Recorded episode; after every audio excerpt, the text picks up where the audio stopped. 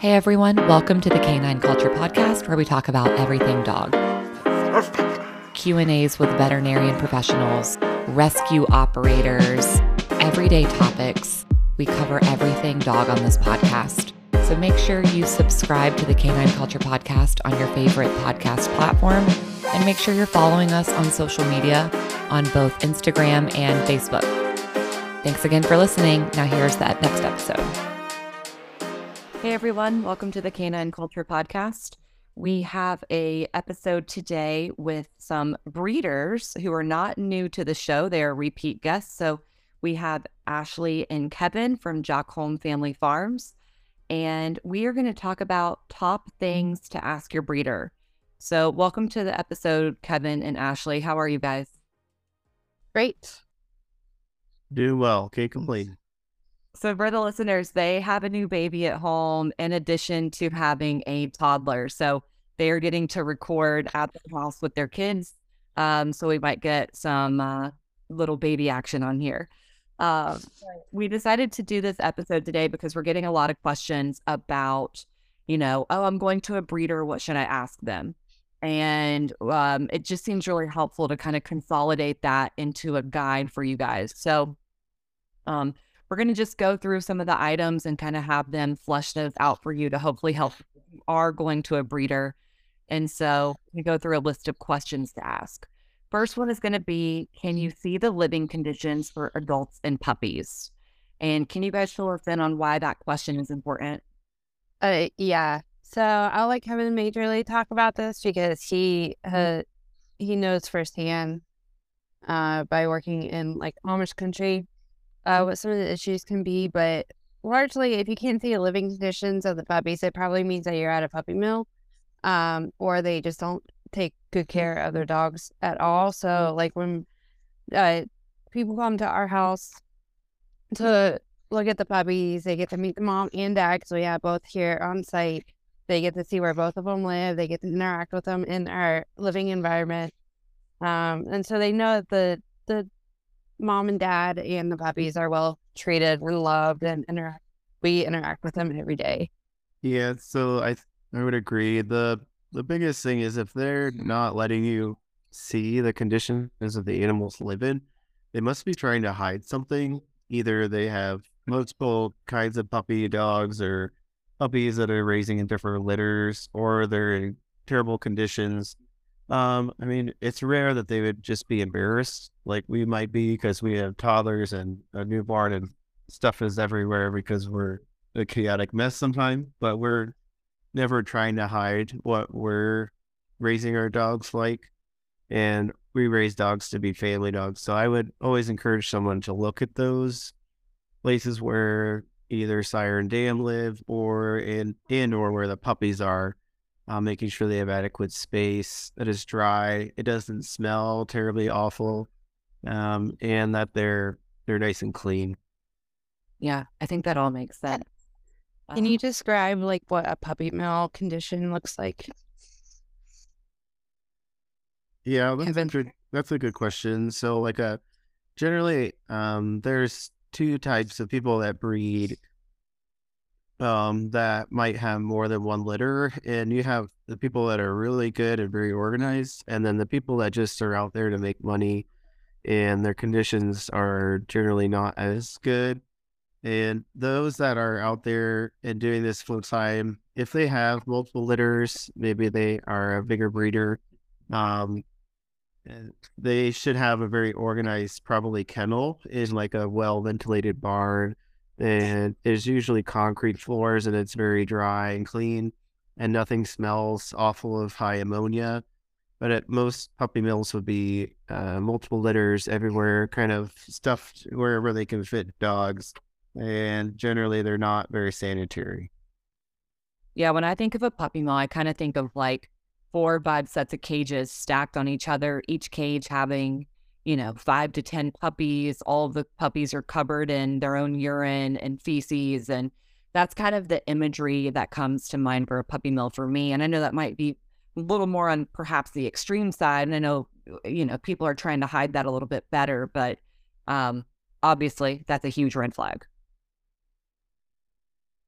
So, second question to think about asking your breeder is Are you allowed to meet the parents? And um, this one is interesting because I've actually had a lot of people say, you know, I'm going to get a puppy and they don't want me to see the dad or they don't want me to see the mom. And the breeder has a pretty good excuse normally. They're tired. I don't want to stress them out. So, what do you guys think about that question? Are you allowed to meet the parents? Like, why is that one an important question? I guess in uh, in my view, if you can't meet the parents, uh, again, they're trying to hide something. I guess is my um, standpoint.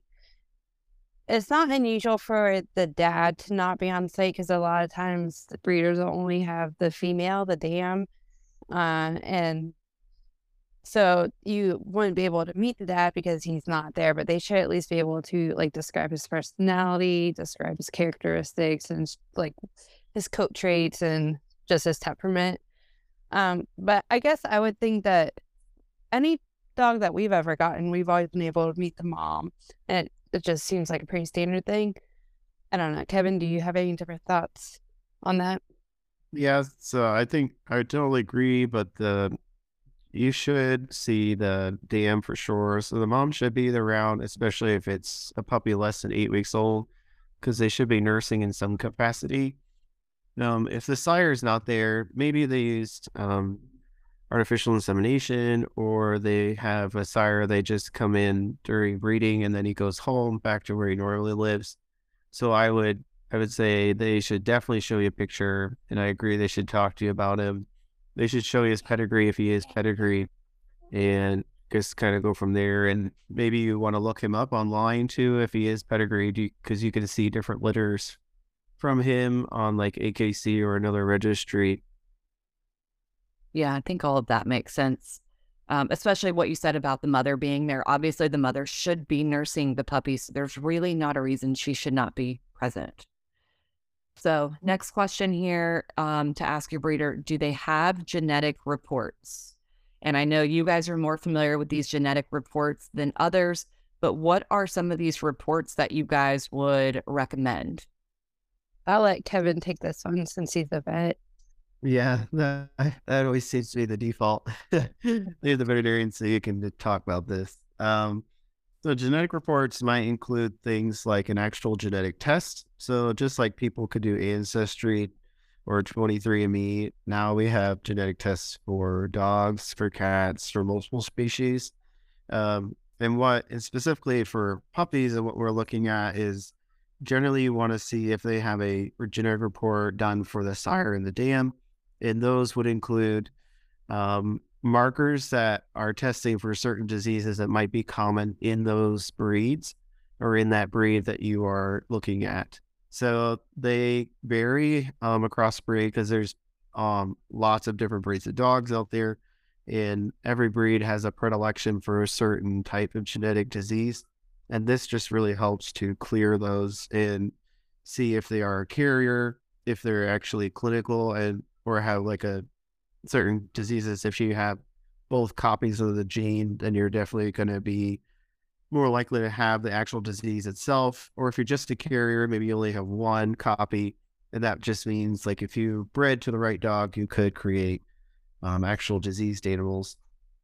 Other tests would include things like radiographs and those would be like your common X-ray. That's radiograph's just a vet term for it, but those are taking picture. There's uh, their hips, um, elbows, and knees, stifle, um, and maybe some other areas. In Labradors, which we breed, um, we at least try to do their hips and elbows.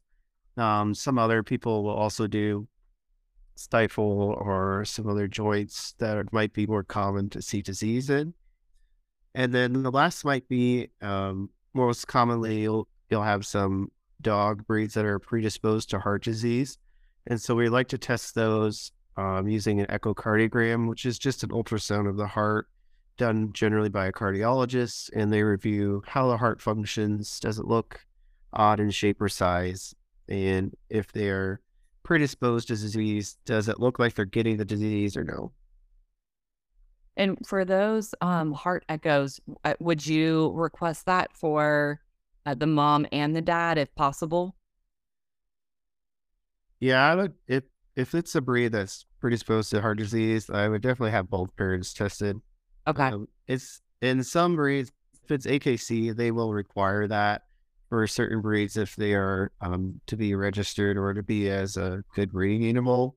It's very common in the breeding industry. If your breed is predisposed, you're going to have an echo no matter what. For labs that we have, it's not quite required. Like it's great if you do it, but it really doesn't make or break that for us. Okay. That makes sense. Next. I would also add eyes to that. We we have our dog's eyes checked every year too. Okay. Uh, yeah, I totally forgot about that part. Um, thank you, because you can do certain OFA, which is the um, it's an organization that basically does radiographic interpretations and eye certifications um, for your breeding animals, and there are some other ones out there, like PennHIP is another radiograph interpretation, but eyes are also very common to check as well. Okay. And then next question would be asking the breeder about their return policy. And you guys noted a no questions asked return policy. So explain that one a little bit to me. Yep. So in our contract, we have a clause in there that we will take back any puppy uh, from one of our litters, no questions asked. Uh, but we do not guarantee a, a a refund, and that's just to keep people from seeing these animals as something that you can just return to the store. Mhm. Uh, but it keeps our puppies out of shelters and out of dangerous homes. And so that way, if somebody gets one of our puppies in a year or two or however long they decide that this puppy isn't for me, I can't keep it, they can bring the dog back here to the farm and then we can, as time allows, find a good home for it. And the puppy, or at that point, probably the dog can just live here on the farm with us until we find a better home for it, or it can stay here with us, depending on what our capacity is. But that just like allows us to know that our puppies should not be in any shelters and they should all be in really good homes. Uh, it's my thought behind that. I don't know if there's other thought processes behind it. We also have a clause in there where if you take your dog, your puppy to the vet in a week, and within that week you see like there's issues with the dog, we will take the dog back, uh, and return the money as well. And then we would just keep the dog here and love it and take care of it if something was to happen. Uh, but so the no questions asked is you can bring your dog back. We will not question you. Uh, probably depends on the age of the dog and your situation as to if we refund you any money because I I don't know if you take a dog to a shelter. I don't I doubt they give you any money or do you have to pay for that? I don't even know. Um but it just it helps with the shelters and, uh, and the health of our dogs and their life. hmm Yeah, that makes sense. I've heard a lot of people actually getting a dog and maybe like in the next week, they didn't do research on the breeder and the dog has parvo and they're like, well, I don't want it. You know what I mean? The breeder's like, well, Yeah. or the breeder's nowhere to be found. And parvo, obviously, you that may have been on the breeder depending on kind of where they were at and the age of the dog and you know what they had done. But I know other people who they get a puppy and two months later the puppy isn't potty training as quickly as they would like, or the puppy is um, biting at their ankles and uh, they kind of feel stuck. And that's where you see that either shelter situation or if it's like Florida right now, our shelters are not taking in any dogs. And so people are keeping them. Um, Yeah. so I think that is really important, especially right now with how the the issue that seems to be becoming more and more prevalent with uh, more and more dogs in shelters and being dumped in abuse cases. So I think that's Yeah, good and- to kind of think about. Yeah. That's also a big reason to do research on your animal because la- like for us for our labs, um our male is a typical lab and he is basically a puppy still in his head. He's like 4 or 5. And most labs are very hyper until they are like 6 or older. Uh but our female isn't. And so just everyone who comes through here, they should have already done research on labs, but I just remind them they're very hyper.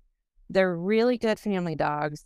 They're very loving. Like our hyper male loves our children. He plays with them and has them throw their ball, and he's never tried to attack them or bite them or anything, uh, or even shown like aggression signs. Because like I follow accounts on Instagram that talk about like aggression signs in dogs that you might not realize near kids, and he he, he goes up to our our kids and is wagging his tail and very happy and goes up willingly.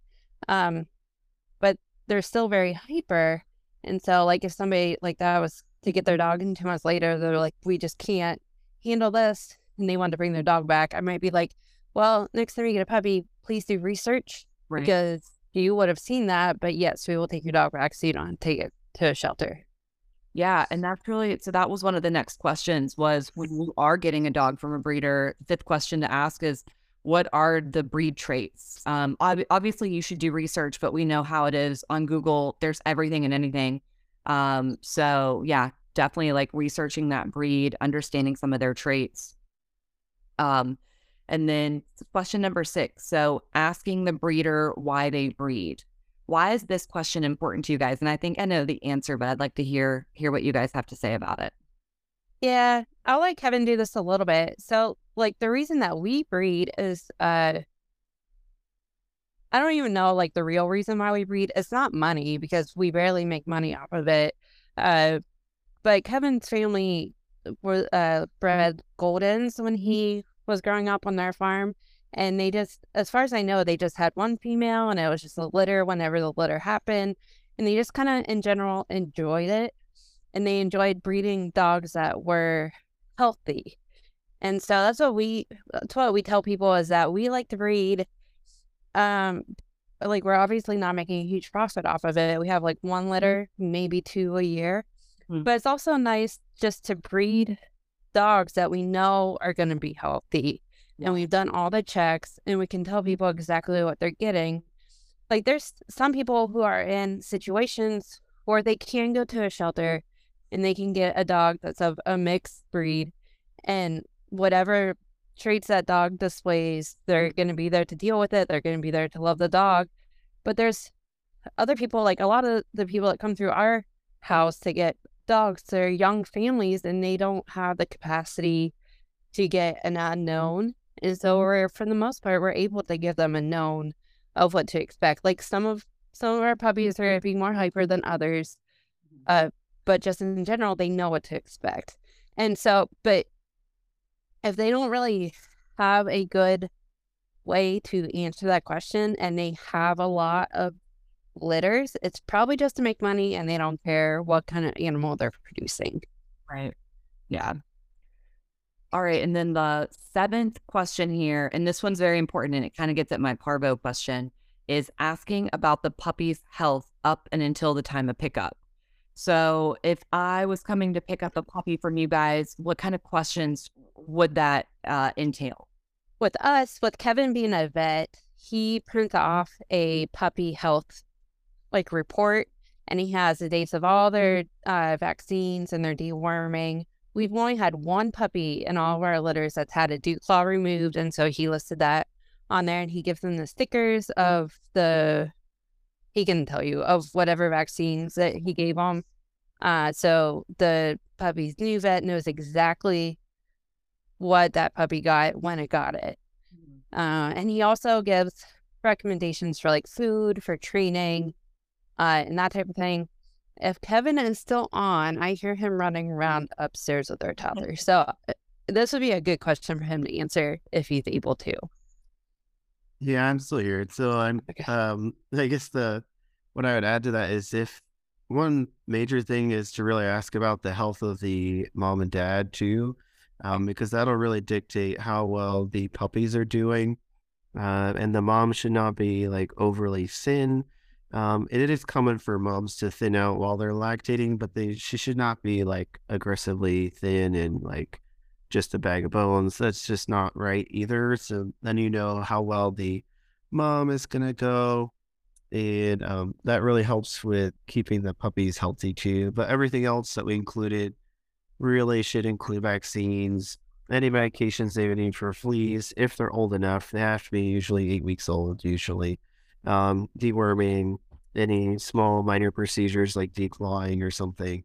That should all be written down and explained to you before you take them. Would you? And I guess that that kind of goes back to the very first question of like, can you see the mom and dad? Like when people come on our farm to get a puppy or to see if they want one of the puppies, and they see Charlie, our female, um, like they can see that she's very happy. Her boobs are always very big and full of milk for her puppies. She loves her puppies. She's very good about people letting them like letting people touch her puppies. I think part of that's just her temperament, but it's also she's used to us touching her puppies. And they just see that she's still full of energy, like she's well rested, she's happy. They see Eris is just like a big ball of energy and just wants you to touch his balls. Um and so I think those two like Kevin connected those two questions pretty well. And would you say, Kevin, this might be kind of directed at you. If I go to pick up a 8, 10, 12 week puppy and they've had zero vaccinations, is that kind of a red flag or can I still then take over from there? Like what what's kind of your thought on that?